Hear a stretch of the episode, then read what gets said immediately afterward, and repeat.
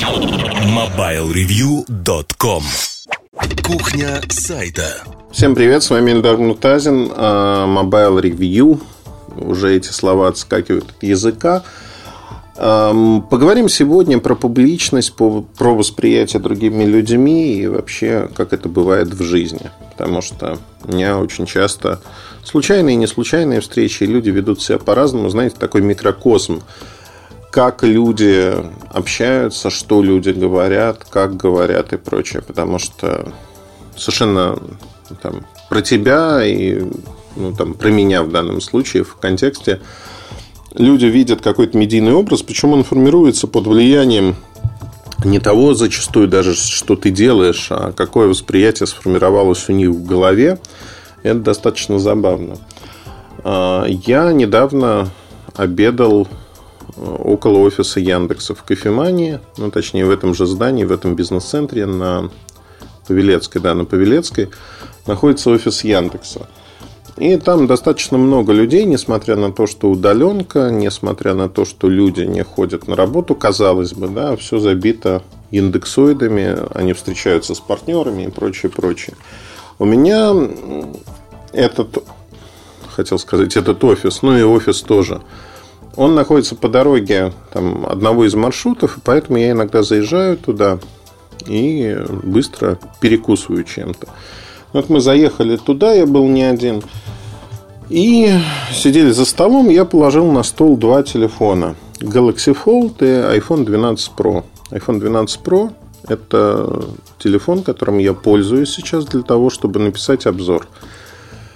Напишу его в ближайшее время, хотя постоянно вылезают какие-то мелкие косяки и прочие вещи. Хочется дотошно понять, из-за чего это. То ли мои кривые руки, то ли это все так устроено. Это занимает много времени в общем-то, действительно изучение этого вопроса, оно всегда как-то идет, знаете, рука об руку с интересом. Ну, неужели так можно было сделать? А другие-то производители не знали, что там можно врать, обманывать и вот это все. Но речь даже не об этом. Взял газеты, потому что с утра это была пятница, с утра я не успел. Ну, в общем, отобедали, да и поехали дальше по своим делам. Вечером я получаю письмо, которое меня бесконечно радует, веселит и в целом, вы знаете, показывает вот как раз-таки тот вопрос, который мы обсуждаем, как люди относятся к человеку публичному, какие выводы они делают, что у них в голове вообще. Хотя я не знаю, что у них в голове. Э, пишет э, некий Сергей о том, что он застал меня в кофемании и увидел, что у меня iPhone, который я спрятал под Galaxy Fold – то есть у человека в голове некая конспирологическая теория, я не знаю, что мне не нравятся айфоны, но я ими пользуюсь. То есть все это значит э, рекламный контракт. Исключительно. На самом-то деле я латентный iPhone люб. И вот это все далее по списку. Вы знаете, меня это настолько насмешило, потому что это происходит каждый год. Каждый год происходит нечто подобное, и очень часто люди там, видят в отражении iPhone. То есть пишу обзор iPhone, в отражении iPhone. Снимок сделан на iPhone. Как же так? Как вообще это богомерзкое устройство Муртазин мог взять в руки? Когда задаешь вопрос, а как вы считаете, я по фотографиям пишу обзоры, ну и тексты, и выношу суждения, или как-то иначе это делаю? Люди, конечно, не могут на это ответить ничего. Ну, то есть, вот тут возникает такой провал в коммуникациях. И не очень понятно, да, а почему, в конце концов, я не могу пользоваться айфоном. Том числе, даже если я не пишу обзор, я не пользуюсь айфоном, я не пользуюсь айпадом, давно он выключенный валяется. Просто с тем же Galaxy Fold это не нужно абсолютно. Ну и iPad какой-то у меня древний уже Pro там, ну, где-то после этого были табы, два таба, но, тем не менее, я пользуюсь MacBook, я записываю подкаст на MacBook Pro 2013 года, я никогда этого не скрывал, и здесь, в общем-то, все достаточно просто. Я всегда выбираю лучшее, что есть из технологий. iPhone, к сожалению, лучшим не является по куче параметров, это устаревшие технологии и прочее, прочее. Но сейчас я не буду заводить любимую шарманку, я про другое. Но вот этот Сергей, он же мог подойти, там, поздороваться, не фотографировать, не пытаться фотографировать из-под тяжка. Но это выглядит всегда очень смешно и глупо. А ровно так же, как, не знаю, у меня э, ну, несколько друзей, назовем их так, литераторы. И вот я смотрел, там, в Пинче сижу, завтракаю, ну, встречался с подругой. Приходит такой модный литератор в тусовочке. Садится, ну, как бы кто-то знакомый. Я так за стол прячусь. Думаю, ну, не буду смущать человека. В конце концов, ну, пришел человек позавтракать. Мы знакомы хорошо, у нас приятельские отношения. Ну, что, я буду кидаться на шею с криками «А, привет!» и вот это все. Зачем? Буду выходить, кивну. Но как бы устраивать вот этот disturbance бессмысленно. Ну и, в общем-то, это какая-то ярмарка тщеславия, когда там какие-то девочки сидят, перешептываются. Вот смотри, смотри, в углу сидит литератор или еще что-то. Ну, зачем это все нужно? С другой стороны, ну вот вы знаете, как мне кажется, я всегда был против публичности. Но если вы хотите что-то сделать, если вы хотите там сфотографировать, задать вопрос, абсолютно нормально подойти к человеку, если он не очень занят, если он не в пылу обсуждения с кем-то чего-то, подойти и сказать там, Эльдар, ой, я вижу у вас iPhone. Или там, можно сфотографироваться. Или Эльдар, пользуясь случаем, хотел спросить. И прочее, прочее. То есть, все это можно сделать совершенно спокойно. Более того, я не кусаюсь совершенно точно. И не надо выдумывать какие-то конспирологические теории. Проще задать вопрос. Очень часто подходят люди, ну, вот недавно, не знаю, была ситуация, на Тверской подошел человек, причем это было очень так смешно. То есть тоже с подружкой шел, мы позавтракали, шли, обсуждали какие-то дела и проходим, проходит мимо у Маяковки человек, прогуливались, назовем это так. Проходит человек и явно меня узнал и так смотрит. И прошел мимо. Потом возвращается, решился, догнал, говорит, Ильдар, извините, можно буквально две минуты отнять времени. Ну и обсудили Galaxy Fold. У него первый, он спрашивает, нужно ли покупать второй. Ну, поговорили очень мило, очень хорошо. Разошлись, довольные друг другом. А, для меня это тоже интересно, это некая обратная связь, и я абсолютно не расстраиваюсь когда люди подходят, но опять-таки, когда это уместно. Бывает так, что ты сидишь на деловой встрече и начинают косяком подходить люди, которые ну, просто неуместно. Они видят, что ты занят, и они это делают. Ну, надо соизмерять, да, что, когда и как. Тем не менее, да, вот если откручивать, ну, это происходит там более-менее постоянно. Я в этом ничего плохого не вижу. Тщеславие мое это не греет никак потому что я считаю это... Ну, слушайте, не знаю, я спокойно к этому отношусь. Наверное, сказать, что я тщеславный человек, невозможно. Ну, может быть, в чем-то, но явно не в этом. То, что тебя узнают, задают вопросы, еще что-то. Создают какие-то теории заговора, вот то, с чего мы начали в голове. Мне кажется, что это история про то, что люди боятся разрушить те образы, которые они создали у себя. Потому что очень часто люди, не зная другого человека, представляя там по отрывочным каким-то вещам некий медийный образ, который не соответствует, как правило, человеку, редко соответствует, начинают воображать что-то. И это, конечно, прямо, ну, знаете, вымораживает, потому что не глупые люди, они живут в плену э, иллюзий каких-то своих. То есть, вот Значит, история тоже любопытная. Была поездка, несколько человек, э, поехала девочка от компании, ну и предельно аккуратно, предельно осторожно. Так же, как всегда, я себя веду в поездках ну, с такими знакомыми, но не близкими людьми. И она мне после поездки, мы подружились, после поездки говорит, слушай, мне сказали, ты одиозный человек, с тобой невозможно общаться и прочее, прочее.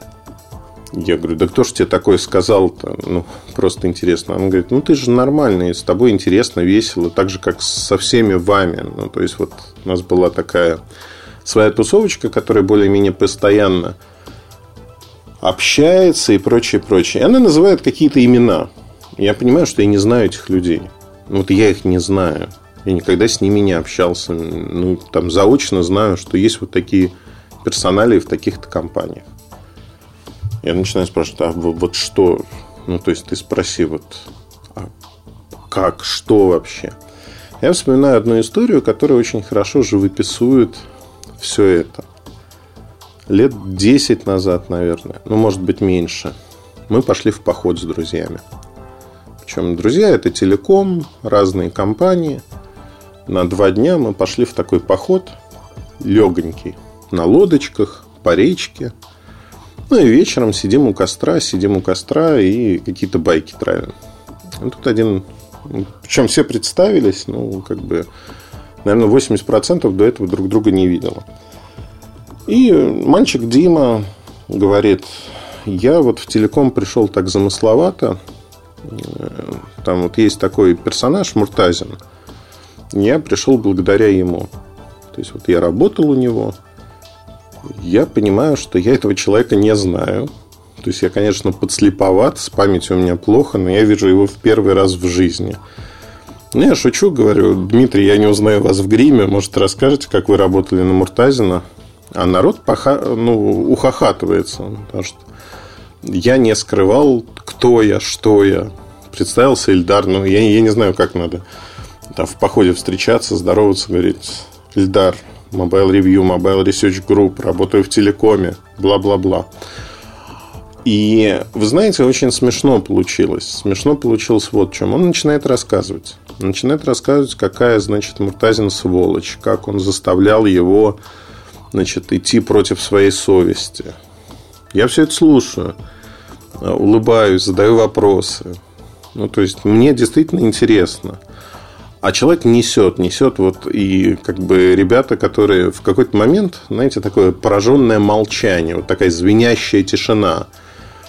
В костре э, пощелкивают бревнышки, дерево, вот так, знаете, пощелкивают ветки, а извиняющая тишина. Вот одна девочка смотрит на этого Диму зачарованно и говорит, Дим, а ты вот, вот прям сидел напротив Эльдара – да, сидел напротив Ильдара, и знаете, он там вот прям заставлял меня ездить, забирать вот эти грязные деньги, которые он берет с таких-то компаний, еще что-то. И я в какой-то момент, ну, мне это просто надоело, там это продолжалось минут 15-20. Я говорю, Дим, давай еще раз э, там я представлюсь, потому что есть ощущение, что ты немножко потерялся. Меня зовут Эльдар. На что он мне говорит, слушай, я понимаю, что ну, ты не расстраивайся, это же не про тебя, это про вот этого козла Муртазина. Я говорю, ты знаешь, я еще тебе не повезло, я еще к тому же и Муртазин. И да, тот самый. Апофеоз был, знаете, такая сцена из ревизора. Приехали. Вот просто человек как бы замер. Дальше он встал и молча ушел в ночь. Ну, как бы ушел в ночь и ушел ну, бежать за ним, там, догонять, возвращать. Ну, поржали у костра, что вот бывает в жизни всякое, ну, то есть, беззлобно, да, не морду бить, не что-то другое. Ну, слушайте, ну, человек придумал какую-то историю полностью. А, делать что-то, ну, ну, бессмысленно, потому что это какое-то сумасшествие, на мой взгляд. Но дальше было очень смешно. Человек не вернулся, но мы как-то переживать начали даже о том, что Дмитрий ушел и не вернулся. Все-таки как-то это, ну вот так.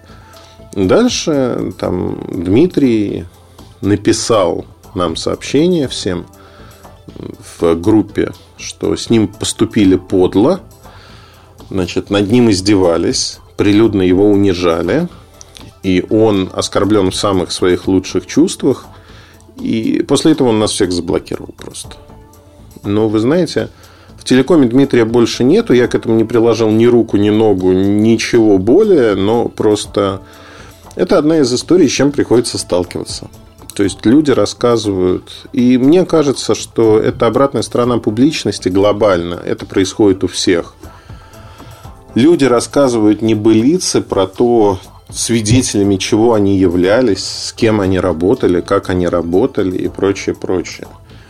И когда, вы знаете, очень часто я не люблю понебратство. Понебратство, когда, ну, я не знаю, там, человек говорит про незнакомого человека, ну, то есть абсолютно незнакомый человек, ну, артист, например, какой-нибудь. Говорит, о, ну Сашка, Сашка, да, вот помню, мы с ним там-то.